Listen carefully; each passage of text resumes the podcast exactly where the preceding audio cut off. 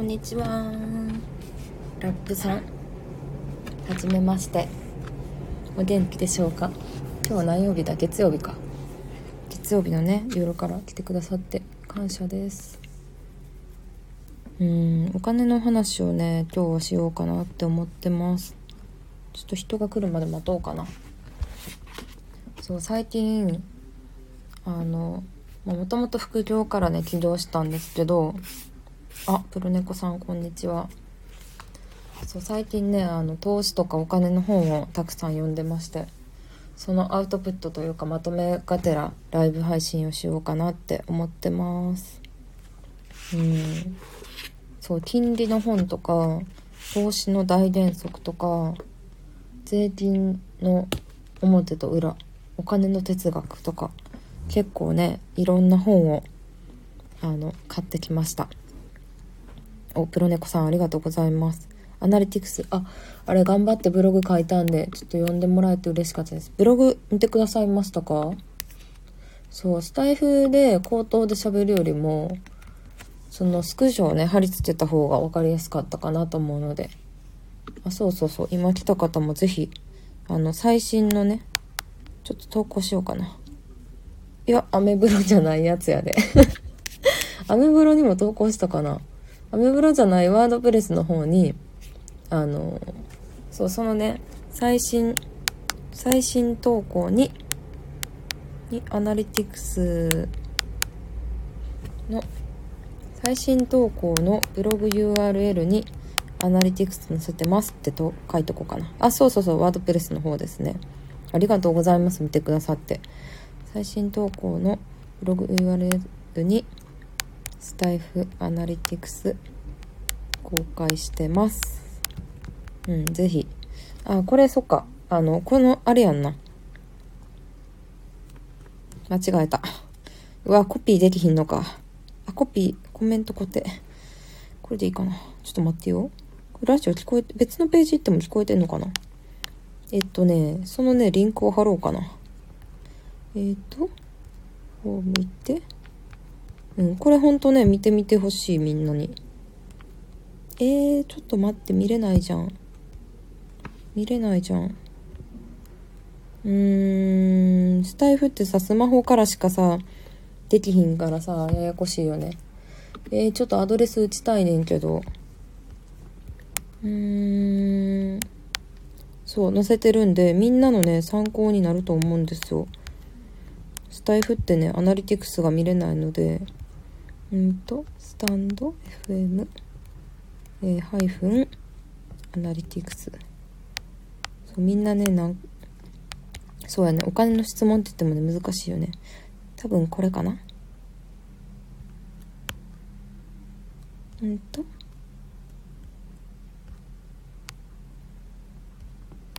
これでいいのかな入れる？入れるかなこれで。あ、見れた見れた。そうそうそう、こっから。これを固定にしとこうか。オッケー。なんかこのリンクだけ貼ってると怪しいな。ちょっと改良の仕方わかんなかった、コメントの。リリコさん、こんばんは。ありがとうございます。みんなのプロフィール見ようかな。ラップさん。ラップさんは最近スタイフを見始めたばっかりなのかな？トラオくんさん。やってません。あ、聞く専門ってことかな。ありがとうございます。プロネコさんのね、あの YouTube ぜひ見てみてください。あの、スタイフ攻略動画たくさん投稿されてるんで、私もプロネコさんのね、YouTube を見て、スタイフをやりました。うん。ベトカブさん。ベトカブさんこんばんは。私、ベトカブさんのね、配信聞きましたよ、今日も。めっちゃ楽しかったです。面白いですね。ベトカブさんは、コツコツ投資で資産1億円を築いて、セミリタイアされる方なんで、もうお金のことに興味ある皆さん、ぜひ見てみてください。タップさん、ありがとうございます。こんばんは。そうなんです。すごい面白いなって思ったのがね、あの、投資、お金、なんか私一つの分野を勉強したいと思った時に、何冊か本読むんですよ。10冊ぐらいとりあえず本を買ってきて読んで、で、そしたら、なんか、大体さ、作者によってさ、こう、違うじゃないですか。その人がうまくいったやり方っていうのを話してると思うんですけど、でも10冊ぐらい読んだら、10冊全部に書いてある内容っていうのが本当に大事な話なんやろうと思って読むってことが多いんですよね。うん、10冊中、まあ例えば8冊でも、あ、すごい共通のテーマ話してるな、共通のこと言ってるなって思うのがあったら、まあ、それが本質なんじゃないかなって思って勉強することが多いんですけど、うん。でもなんか本当に最初は YouTube で見てみるのでもいいかも。例えばまあインデックス投資の話だったりとかどうやって資産？えなんだ？種銭を貯める方法だったりとか？うん。って思いますね。そう YouTube で見て YouTube でおすおすすめされてる本とかを買うことが多いかな。そうなんですよ。あとねおすすめの YouTube はねサラタメさんっていう人知ってますかね？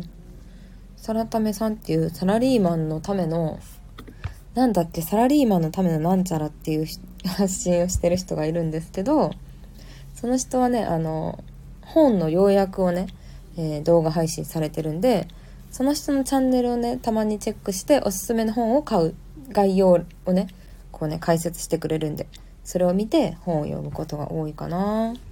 うんって思いますね。あ、しゅんえいさんも来てくれてる。お久しぶりです。元気にしてます？うん。好き、好き好き大好きさん。好き好き好き大好きチャンネルさん。全部好きって言っちゃうチャンネル。めっちゃ面白いやん。こういうなんかさ、インパクト残せる名前っていいよね。ともさんありがとうございます。ともさんのこの画像は何なんだろう？なんとかカフェ？お子さんの画像なんかな？もも、ももじりん。断捨離バスターさん。あ、お掃除？断捨離のこと発信されてるのかな？アラサタルファの境目で主婦の、え、結構年近いわ、もうそれやったら。コトンの断捨離をしたマルチ主婦の日常チャンネル。いいですね。そう、サラタメさん。サラタメさん。あれ？私、サラタメって打った気がするんだけど。あるね。うん。そうそう。サラタメさんめっちゃおすすめですよ。なんか本の要約してくれるから7つの習慣とかも私本読まずにサラタメさんのチャンネルである程度知ってそう本読むのねもともと苦手なんですよめっちゃ。だから概要を知った上で漫画を読みましたね。で漫画を読んで本読むみたいな。そうちょっとずつね自分の中でのねレベルを上げて本を読むようにしてますね。うん、7つの習慣とかはねもうほんと難しいしでも大原則を話してくれてるから大体の自己啓発本って7つの習慣のね焼き直しって言われてるぐらい大原則というかなんか全てのね原理原則になってるっぽいんでねおすすめですね。うん。ね皆さん今日もお仕事お疲れ様でした。20もう22時なんでね。うん。おしゅうえいさん。こんばんは。おでん元気です。いや、よかったです。元気で。ね私も引きこもり生活がね、続いてるので、最近はあれですね。あの、もうね、結構 YouTube と共に生きてるかも、こう思うと。YouTube 見て、メイクの練習したり、ダイエットとかもしてますね。うん。そう、YouTube、もう可愛い YouTuber のね、ダイエット系 YouTuber の方が一緒に運動してくれるんで、それを見てね、頑張ってダイエットをしてますよ。そうお金とね投資の本をねいっぱい読んだんですけどでもあのそう結局なんか思ったのがねこの世の中はねお金持ち優遇の世界やなっていうのは思いましたね。うん。そうなんです。それはどういうことかって言ったらうーん、まあ、日本は累進課税制度なんで収入が増えると払う所得税は増えていくと思うんですけどでも投資によって儲けた収入っていうのは、一律20%なんですよね、税金がね。うん。だから投資でどんだけ儲けても、累進課税じゃないんですよ。これが結構でかくて、だから結局お金持ちになった人は、ずっと事業収入で、あの、稼いでいくんじゃなくって、投資をしていくんですよね。税金が安いからね。うん。だから本当にね、あの、お金持ちになろうと思ったら、どんどん投資の方に進んでいかなきゃダメなんやろうなっていうのは思いますね。そう、だって税金20%とかね、安すぎますからね。事業、私はまあ会社をやってるんで事業税がかかるんですけど、事業税は32%とかかな事業税だけで。うん、まあ大体3分の1は税金で持ってかれるって思った方がいいんですけど、でも投資でね、株式とか投資で稼いだお金は 20%?5 分の1しか取られないので、うん、ちょっとずつ投資の方にね、シフトしていこうかなっていうのは思ってますね。うん。ベト株さん、私は今月かな？31日でサラリーマン卒業します。おめでとうございます。5月31日、6、そうですよね。ラジオでも話されてましたよね。6月はもう丸々有給消化で、7月からですよね。7月からもう、あの、何でしたっけ、セミリタイヤですよね。いや、すごいですよ。やっぱ夢ありますよね。うん。そう、結局、うん、私もね、もともとブログから副業、まあ、ほんと最初はね、月1万とか3万とか5万からスタートしたんですけど、ブログから始めて、まあ、コツコツいろんな事業をやっては失敗して、やっては失敗してって、まあ、そんなね、借金抱えるほどの大きな失敗をしないようには選んできたんですけど、たくさんの失敗をやって今があるって感じなんですけど、でもなんかね、思ったのがね、結局コツコツしかないですね。夢ないかもしれないですけど。でもその代わり、なんかやれば進ん、何か進んでるなって思いますね。やってない人と比べると。やっぱどんどん差がついてくるっていうのは、うーん、ちゃんとなんか真面目な人が報われる世界やなって思いますね。節約とか貯金にしても、投資にしても。ね、手段は何でもいいと思いますけどね。うん。お金持ちは選択する幅が多いけど、お金がない人は不利な選択もしなきゃならない時が多いかも。いや、それは思いますよね。うん、なんか、めっちゃお金持ちとかじゃないですけど、でもやっぱり、なんだろうな。なんか選択の幅が広がるって感じですよね。だから本当なんか幸せなお金持ちをね、目指していきたいっていうのはありますけどね。うん、お金があるから高いもの買わなあかんってわけでもないし、自分にとって価値あるものを見極めるというかね。うん。それは思いますね。お金が、だってね、うん。まあなんか、自分が自由になるってこと考えると、やっぱりお金は必須になってくるかなと思いますね。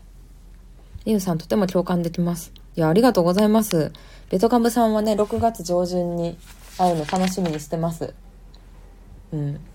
ちょっと私のね、家計相談というかねそう、相談をね、させていただくんで、楽しみにしてます。話せるのを。さくらさん、ヤッホー。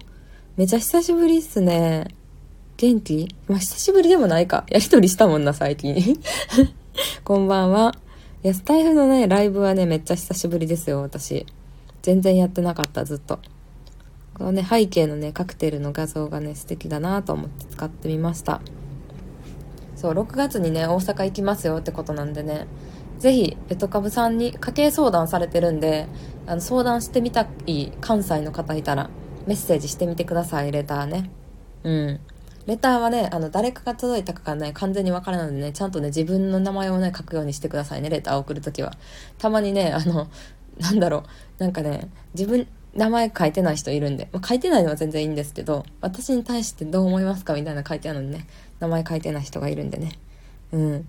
でもね、思ったんですけどね、スタイフのレターって、なりすましとかできちゃいますよね。そう思うとちょっと怖いなと思いますね。うん。誰々、なんだろう、なんか誰々よりって書いたらその人から来たんかなって思っちゃうから、ちょっと受け取る側も注意しようとは思いますよね。いや、こんばんは、うゆきさん。久しぶりです。ね、また5月、そうですね、5月末にね、あの、会えるの楽しみにしてますよ。うん。こもう今週、え、来週末か。来週、じゃもう今週末か。今週末やね。うん。コツコツが一番近道です。いやーそうですよね。だって何だってそうですもんね。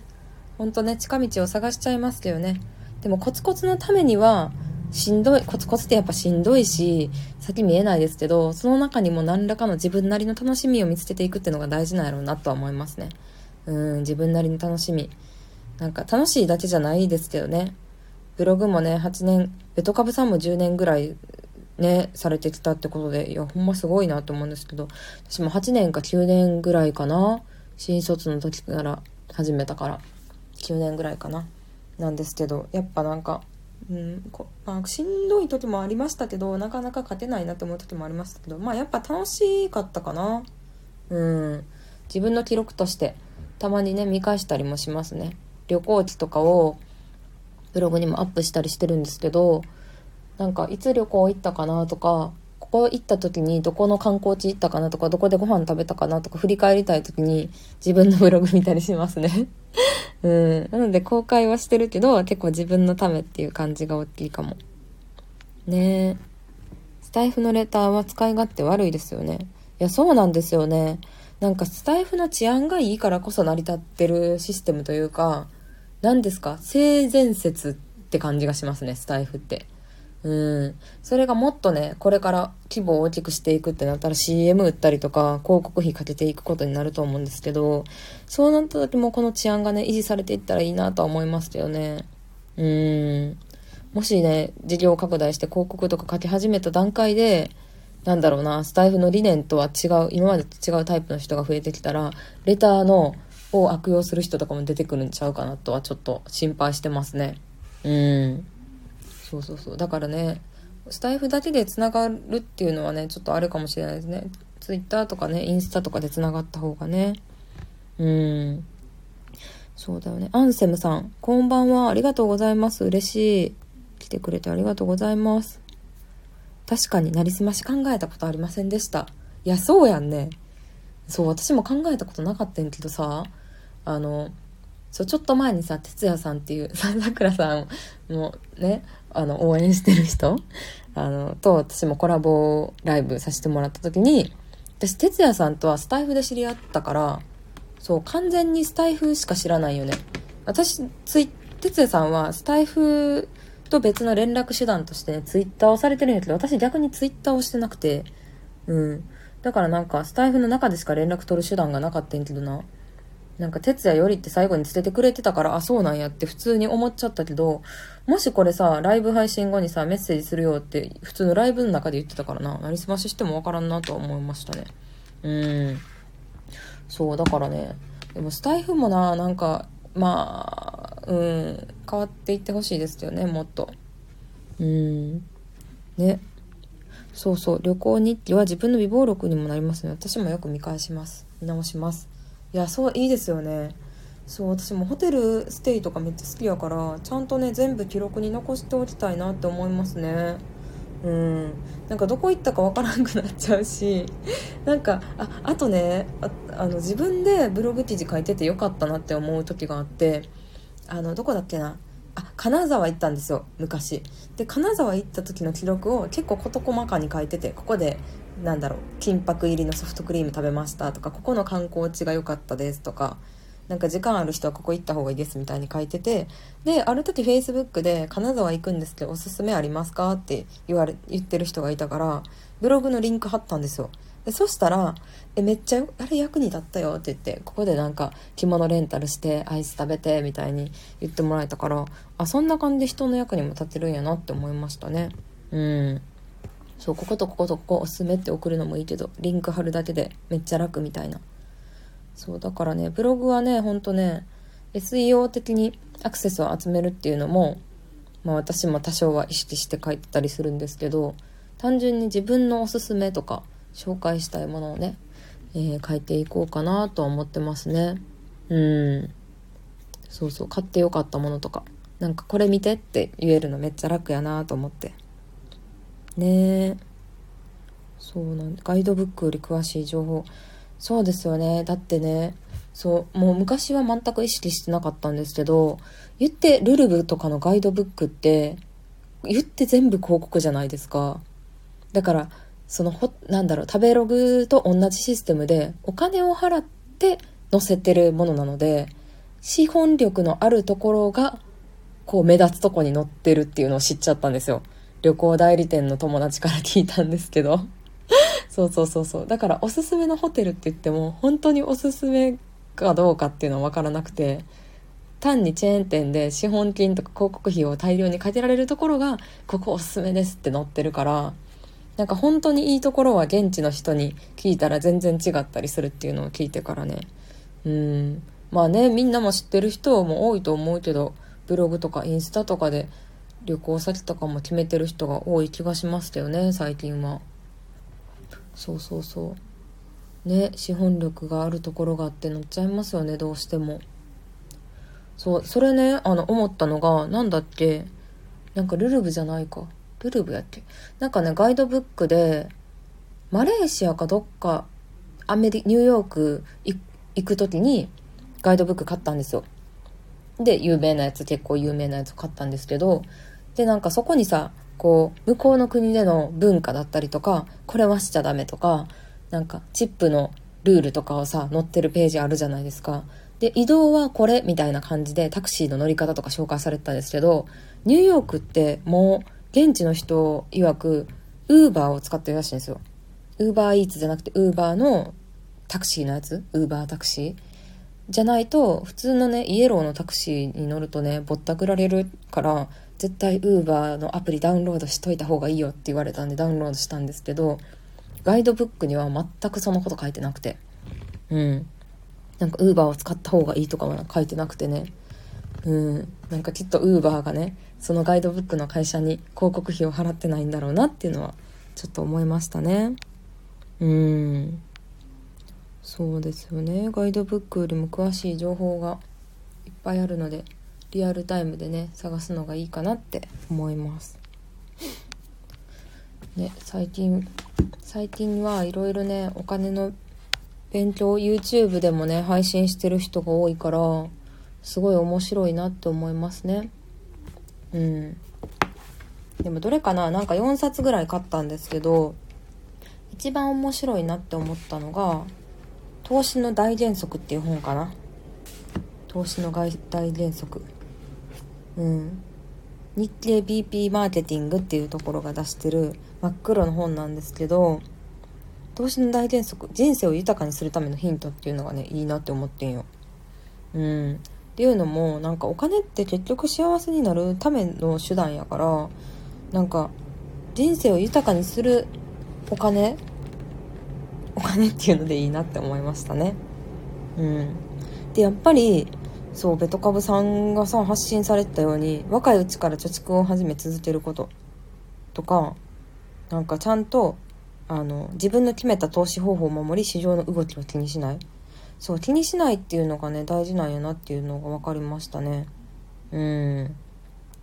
そう例えば今やったら仮想通貨めっちゃ下がったりとか SP500 もちょっと前下がったんかな結構。そう SP500 もさめ、ね、ちょっとだけ下がりましたよね。だからなんかそうなった時に下がった時に手放そうとしちゃうけどそうじゃなくて下がった時ほど買うっていうのが大事な話とかね。うん。書いてましたね。会社や国の制度を有効に使うこと。そう。でも一つの本だけをねこうね当てにするんじゃなくっていろんな本を読んで共通の話ないかなっていうのをね見てますね。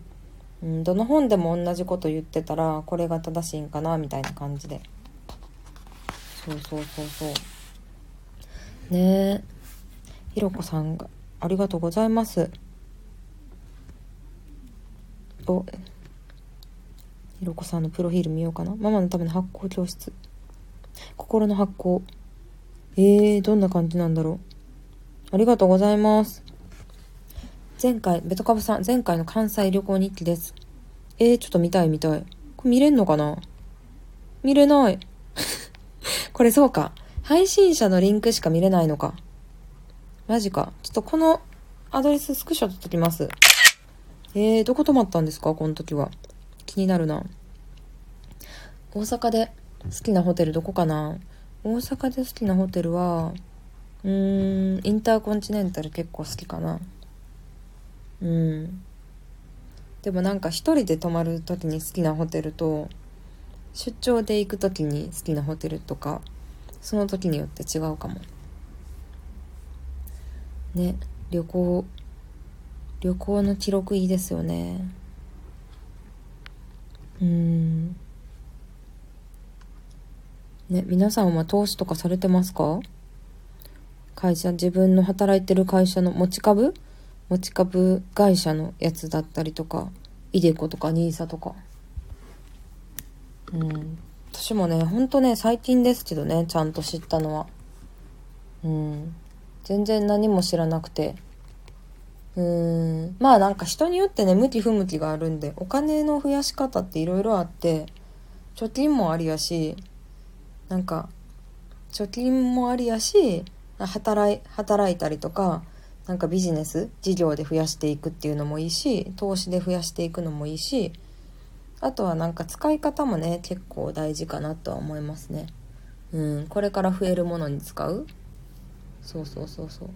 なんか結構人によってね得意な分野も違うからお金を増やす5つの力っていうのがあるんですけどなんかそれのそれもなんかどれもバランスよくが大事かなって思いますね。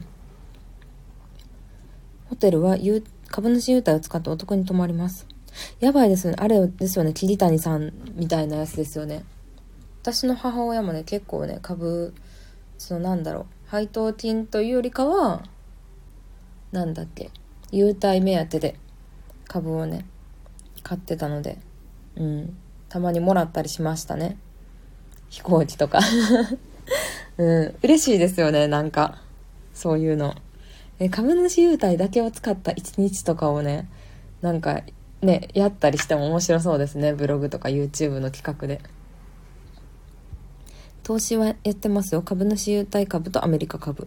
えー、そうなんですね。アメリカ株めっちゃ上がったんちゃいますか？じゃあ今。ね。アメリカ株がすごいですもんね。なんと言っても。うん。中国も来るかなと思ったけどなんだかんだでねアメリカのねやっぱり GAFA の伸びがすごいというか。うん。だって結局ねなんかゆくゆくはあれじゃないですか。自分の生活に出てるというか株とか大企業って関係ないと思いきや私もだって今 iPhone 使ってて MacBook 使ってますしで Google で検索してるしもうねアメリカの会社のものしか使ってないですもんね。悲しいかな。うん Facebook とか Instagram もそうやし。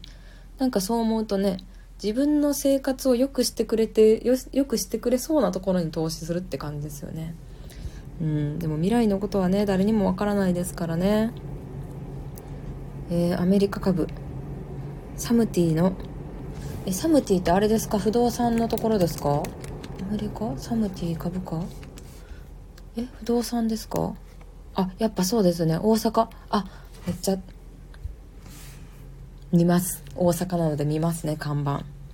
えー、えサムティの株主優待ってすごい感じですか？気になるわ。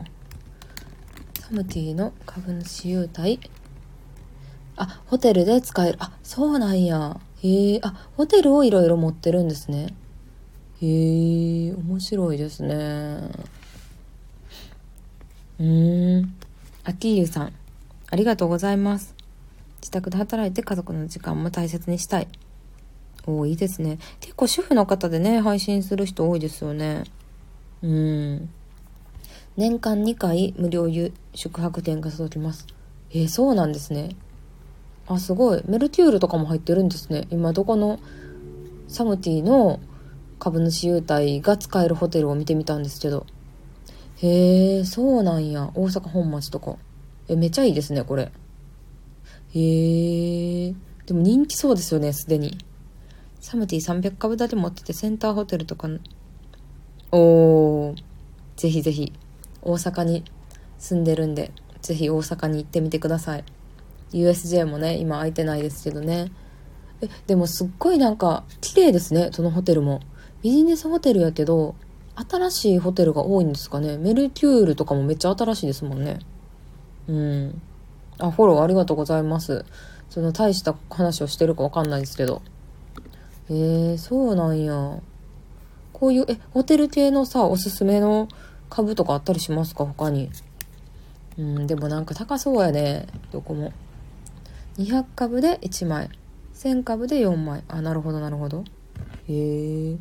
なんかね、私の友達でね、めっちゃ金持ちの家の子がいてね、阪急か阪神電鉄の株を親が大量に保有してるってことでなんかもう全線乗り放題の定期みたいなのをね持ってる子がいましたね。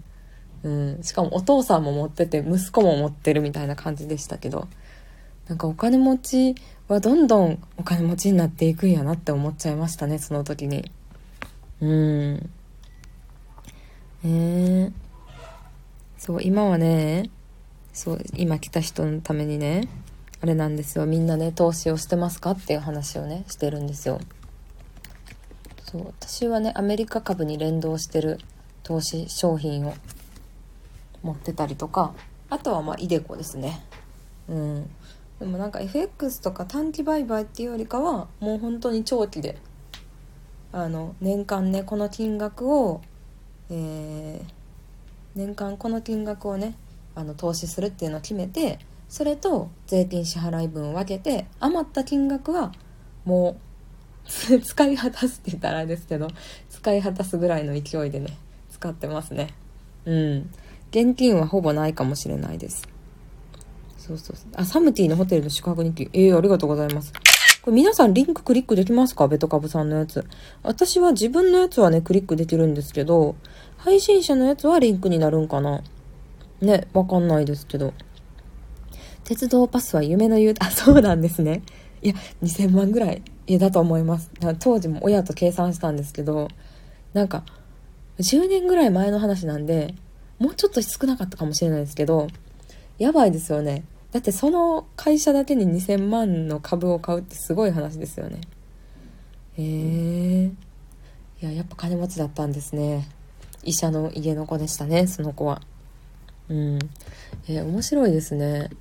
何かな？でもやっぱ自分がね、あの、日常で使う株がいいですよね。株主優待が。えでもそういうのね、ブログとかで公開してる人も多いから。うん。ちょっとなんかね、買ってみようかな。サムティは基本なんですね。ちょっとサムティの株のチャートを見てみようかな。株価、チャート。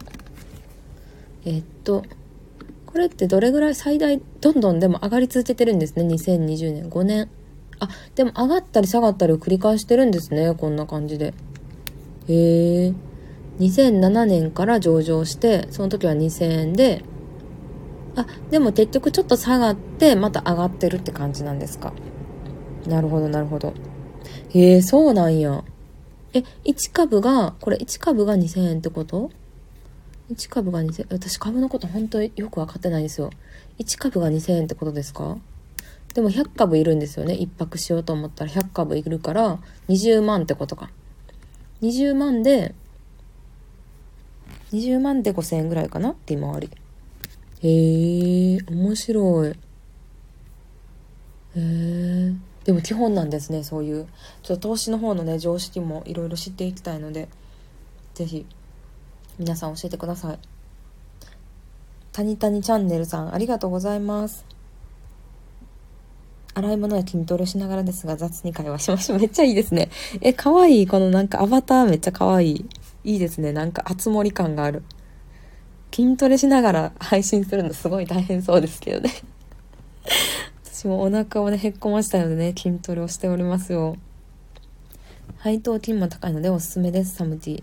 去年サムティの株主になってやっと無料宿泊券くれたんですが旅行しづらいんでまだ行ってない。そうですよね。そうですよね。近くにねあればいいですけどね。近くにあったらなんだろう。なんかそこで仕事するとかね。うん。ゆっくりするみたいなね。どうせなら旅行する時に使いたいのはありますけど。ね。えそっか。でもそれ期間決まってるんですね。ちょっとなんかちゃんと株のことも勉強しないとな。でも買ってみるのが一番ですよね、結局。人によってタイプ、勉強のタイプあると思うんですけど、私はもうね、とりあえずやってみるスタイルで ここまで来てるので、うん。なんかあんまり調べるよりも、とりあえず iPhone とかでもね触、パソコンとかもね、触ってみたらわかるみたいな感じで、とりあえずやってみるスタイルが、やってみてわからんことあったら調べるっていう感じが好きなんで、ちょっと買ってみようかな。うん。ね、ありがとうございます。えー、他なんかね、おすすめのね、株とかあったら知りたいですけど。うーん。私は4月に大阪に行く予定でサムティのホテルを予約しましたが、研究自体でキャンセル。そうですよね。いつまでね、あの、そう、いつに終わるかわかんないんでね、もう本当に。沖縄もね、6月20までってなって、で5月末で延長するかどうかっていうのがまた出るらしいですけどね。うん。あ東京なんですね。東京やっぱ東京ってねいいなって思います。うん例えばなんか岡マイラとかありますけどあの岡マイラってね飛行機に乗らずにマイルを食べて飛行機代を浮かすっていうのがありますけどでも結局あれじゃないですか。空港から遠いとね結構使うのも大変やろうし。うん。そう思うとね東京とか、まあ、大阪とか福岡とかにね住んでる人限定になるのかなとは思いますね。株主優待とかもね。その代わり地元東京のホテルに泊まりました。サムティの宿泊店は本人か。あそうなんですね。確認あるんですね。わかりました。ありがとうございます。私逆に転売転売やからっていうかメルカリでアナのあのなんだっけ株主優待を買いましたね。うん。ちょっと仕事で福岡に行くことがあったのであのまあ今ね飛行機すごい安いですけどうんメルカリで調べたらね今飛行機乗れないから株主優待余ってる人がいっぱいみたいで結構安い金額で買って安く乗れたのでね良かったなって思いますね。うん。えー、でもアナのやつはね転売すごいされてるの不思議な現象ですよね。おかめインコさんお久しぶりです。ありがとうございます。うん。おいいですね。そっかスタイフされてますもんね。アナの言う株主優待は転売を目にあそうなんですね。僕にまあねあの表だっていいよとは言えないと思いますけどね。うん。個人的にはねアナか JAL やったらアナが好きですかね。うんなんかねまあね結構アナは時代に合わせて変える柔軟性がある気がしますね。JAL と比べるとですけど。JAL はサイトとか見てもなんかあんまりちょっとね2000年代初期をね感じるようなページもあったりしてうんアナの方が新しい感があって好きなんですけど。うーん。こんばんは。羽田神戸の往復航空券が1万4000円でしたスカイマーク。あー。安いですよね今すごい。なんだっけなんかセールしてたからかなこの間もアナも。1万4000円台は安いですよね。7500円7800円とかはねうん。東京、ま東京大阪はあんまないか。うん。安いですよね。だって新幹線で行ったら片道え新幹線片道いくら ?1 万3000円とかはしますよね。1万片道で1万4000円とかしますよね。東京神戸で。安いですね。早いですしね飛行機の方が。空港にさえ近ければ。うん。だからなんかタクシー乗ってね朝早い時間やったら空港に行ってもね場所によっては得やなって感じですよね。うん。えー、すごいなスカイマーク。スカイマークもねほんとね大変でしょうけどね。うん。でもなんか東京沖縄とかはいまだになかなか値下がりしないなって感じはしますね。うん。普通にね片道でも3万超えてたりとかまあ時期にもよると思いますけどね。だからなんか場所によるかな。神戸なかなかね神戸ってないですもんね。うん。でも神戸からね新大阪も近いですし、うん、なんで神戸空港を作ったのか関西勢からしたら結構謎なんですけどね、うん、伊丹もあの関空もあるのに。ね何なんでしょうね。うん。ちなみに伊丹は兵庫県ギリ兵庫県なので実は大阪じゃなくてね兵庫なんですよね。だから兵庫にね2つあの空港があるってことで不思議な場所です。ね。えー、すごいな。こういうでも話めっちゃ好きですね。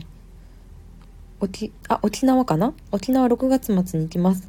片道何千です？スカイマーク。あいいですねいいですね。多分なんか6月は私旅行大好きでホテルの料金を常に見てウォッチしてるんですけど6月は結構安めだと思います。うん。7月8月になるとねまた上がってきますけどね。家族で旅行行く人が多いから6月は梅雨とかもあるのでちょっと安めではあるのかな。梅雨じゃなかったらねめっちゃラッキーですけど。うん。いやスカイマークいいですね。えちなみにスカイマークは JAL 系列ですよね。うん。なので私この間あの調べた時にスカイマークでえっ、ー、とえっ、ー、と羽田から沖縄に行って例えば沖縄から宮古島とかの離島に行くってなった時にスカイマークと JAL をセットにした方がいいんですね。荷物をあのちゃんと渡してくれるんですけどそこで穴に乗ると自分で荷物を取って一旦沖縄で外に出てまた宮古島とかに飛ばなきゃいけないみたいです。うん。ちょっとそこねスカイマークとね穴仲良くしてくるよって感じですけどね。伊丹空港って大阪じゃなかったの？いやそうなんですね。大阪国際空港っていう名前ではあるんですけど実は大阪じゃなくてディズニーと同じですね。うん東京ディズニーって言ってますけど外国の方向けに一応大阪。でもほんとギリ。ギリ兵庫って感じです。兵庫と大阪の間ですね本当に。話合いそうです。いや私ももともとポイ活税というか節約貯金のブログを発信しててあのブログ始めたんでめっちゃ好きですねそういう裏技的なやつは。うん。なんかねブログにはね結構ねあのホテルのスイートルームとかいいところ泊まりましたみたいなのを載せてるんですけどほとんどが多分想像されてるよりもねめちゃめちゃ安い金額で泊まってるやつばっかりで。そうどうやってねそういういいホテルにね安く泊まれるかみたいな裏技とかも載せてるんでよかったら見てみてください。そうなんですよ。うん。まあでもポイントは基本的には平日に泊まるのがねいいですけど仕事してるとねどうしても平日に泊まれないっていう人もいるとは思うんですけど日曜宿泊とかはねめっちゃ安かったりしますね。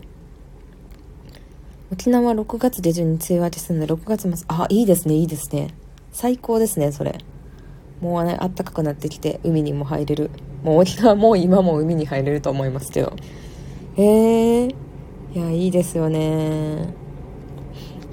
うん。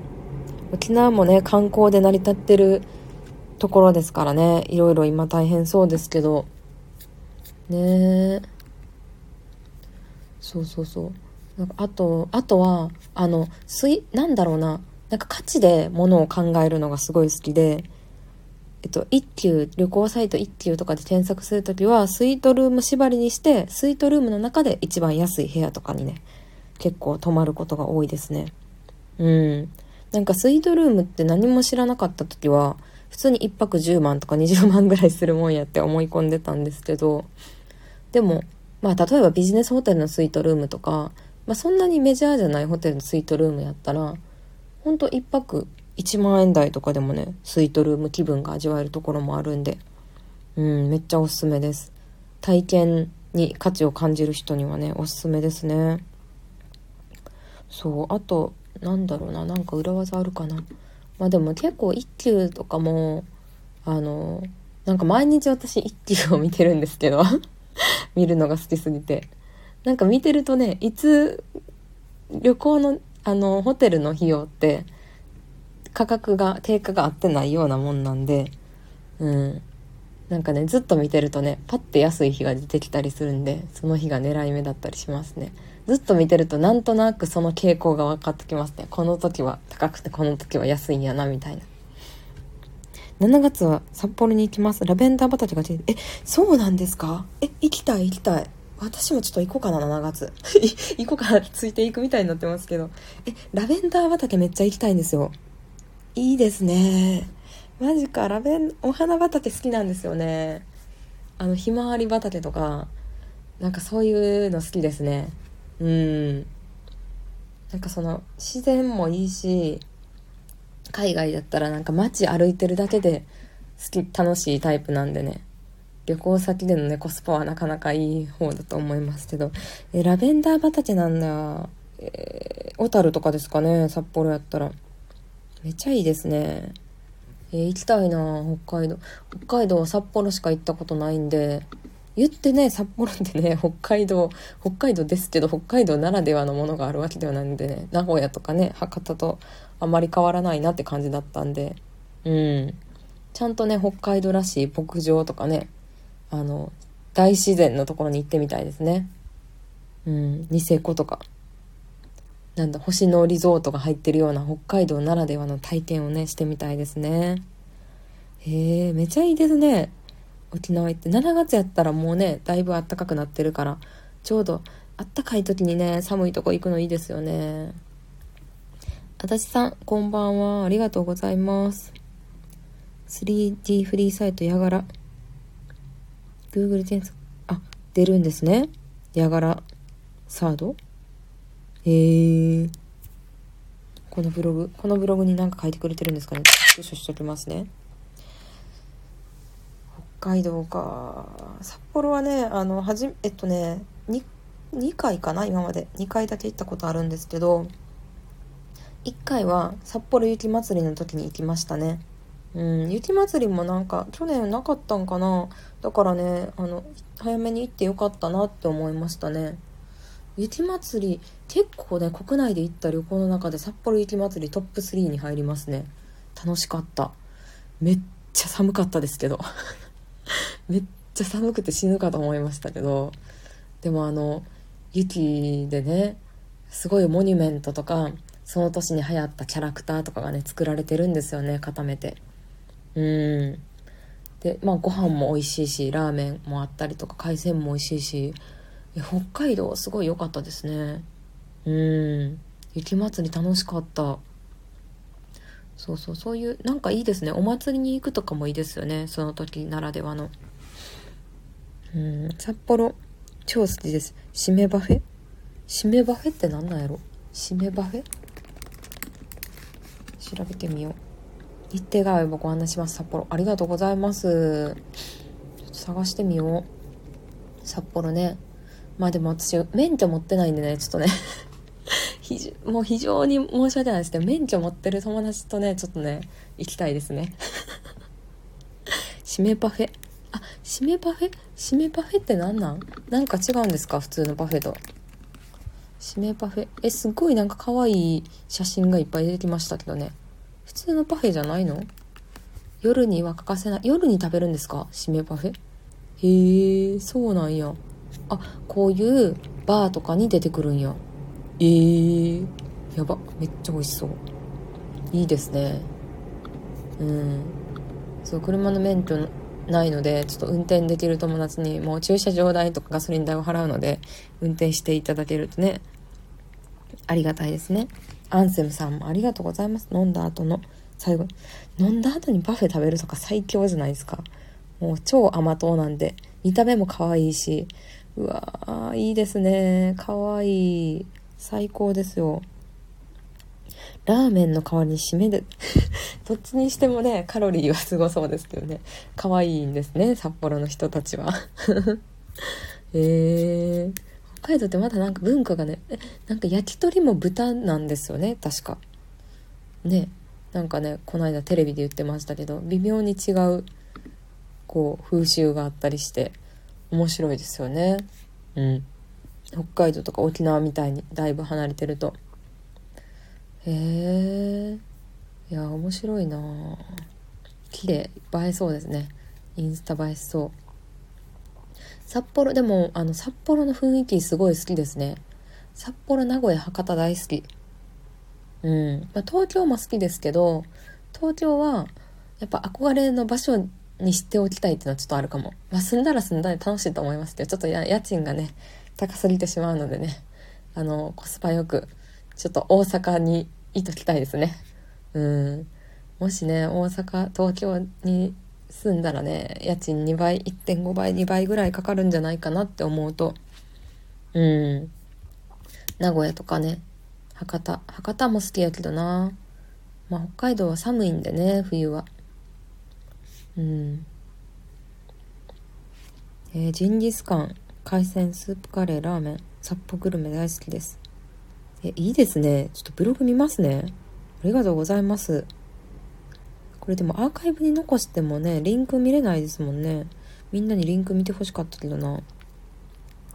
えー、面白い。いやもうそろそろね50分ぐらいになるので終わろうかな。皆さんありがとうございました。めっちゃ楽しかったです。ライブ配信ほんと不定期でもう気まぐれでしかやらないんですけどまた是非ねフォローして来てもらえたら嬉しいなって思います。それ以外にも毎日ね、えー、スタイフ5分から10分ぐらいですけど配信してるんでよかったら聞いてみてください。はい。ということでそうこの固定してたやつはねあの最新の投稿にこのリンクも貼り付けてるんでちょっとアナリティクスを公開してみたのでよかったら見てみてください。ありがとうございました。ではではバイバーイ。